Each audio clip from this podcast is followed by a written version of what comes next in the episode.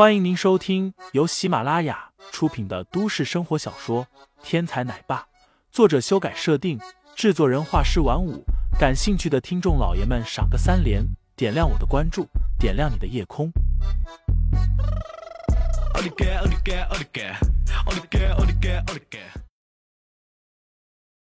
第一百六十三章误会下。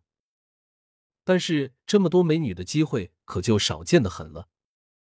于是不约而同的，很多的已经被提升权限的白银会员转过身来，从黄金会员区来到了白银会员区。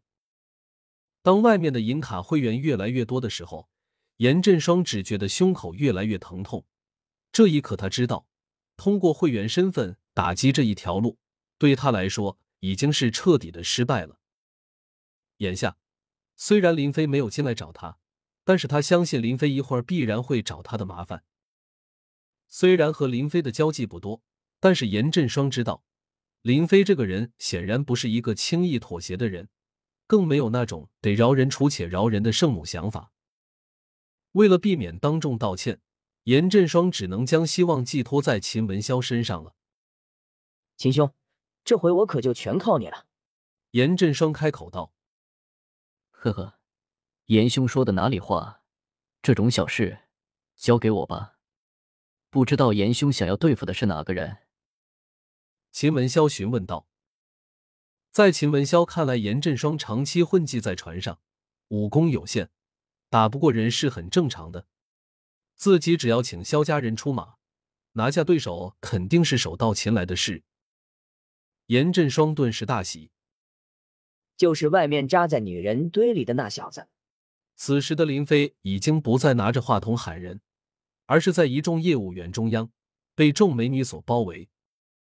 秦文潇看了一眼，但是入目所及全部都是美女的身影，林飞在其中只有露出的一角衣服，根本看不到林飞的容颜是什么样。秦文潇也没有多想，以为严振双要对付的不过是一个只知道纵情声色、有点拳脚的愣头青。当即招呼了一声，然后去找萧家人去了。严格说来，萧家的地位要比严家高得多，不太可能为严家出头。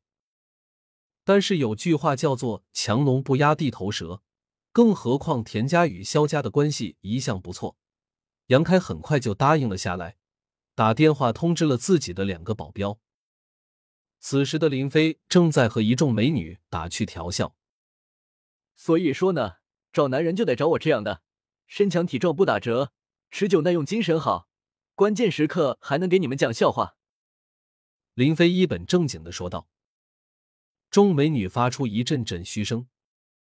林飞摇摇头，一副你们不懂我的表情道：“哎，世人不知我，今晚你们谁来跟我试验一下，保证让你们体会到什么叫做强大。”众女一哄而散。林飞叹息：“世人笑我太疯癫，我笑他人看不穿。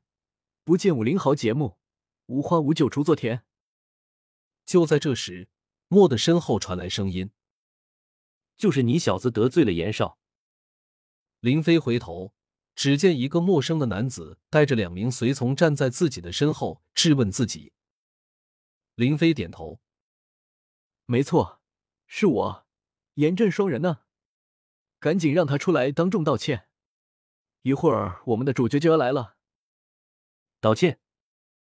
陌生男人嗤笑了一声道：“我告诉你，识相的立刻向严少道歉，不然今天你就只能横着从这里出去了。”在陌生男人说话的同时，他的两名随从伸出手去，不住的拉扯陌生男人的衣角。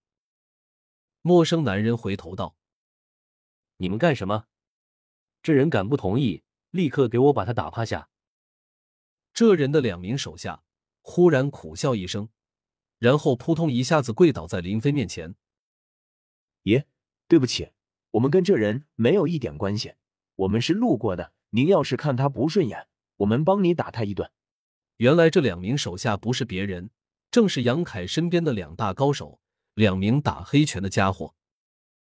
秦文潇找上了杨凯。帮严振双出气，杨凯并不知道他要对付的人是林飞，于是就派了自己的两名手下乔装打扮了一下就去了。之所以要打扮一下，是因为萧家比严家的地位要高，这么让手下出面，自然有损萧家的面子。于是秦文潇自己出面，让严少又找了一个相熟的富二代出面，带着两名化国中的保镖就去找林飞麻烦了。林飞的注意力一开始放在了那个富二代的身上，所以并没有过多的关注他的随从。此刻见到两名老熟人，当即莞尔一笑：“怎么，海水的味道不错，洗澡没够是吧？”那两个人哪里敢反驳？当初林飞打他们完全是一个戏耍的状态，此刻再次见面，两人哪里敢造次，急忙求饶道：“爷，我们不知道是您啊！如果知道是您，我们打死也不敢来找您的麻烦的。”听众老爷们，本集已播讲完毕，欢迎订阅专辑，投喂月票支持我，我们下集再见。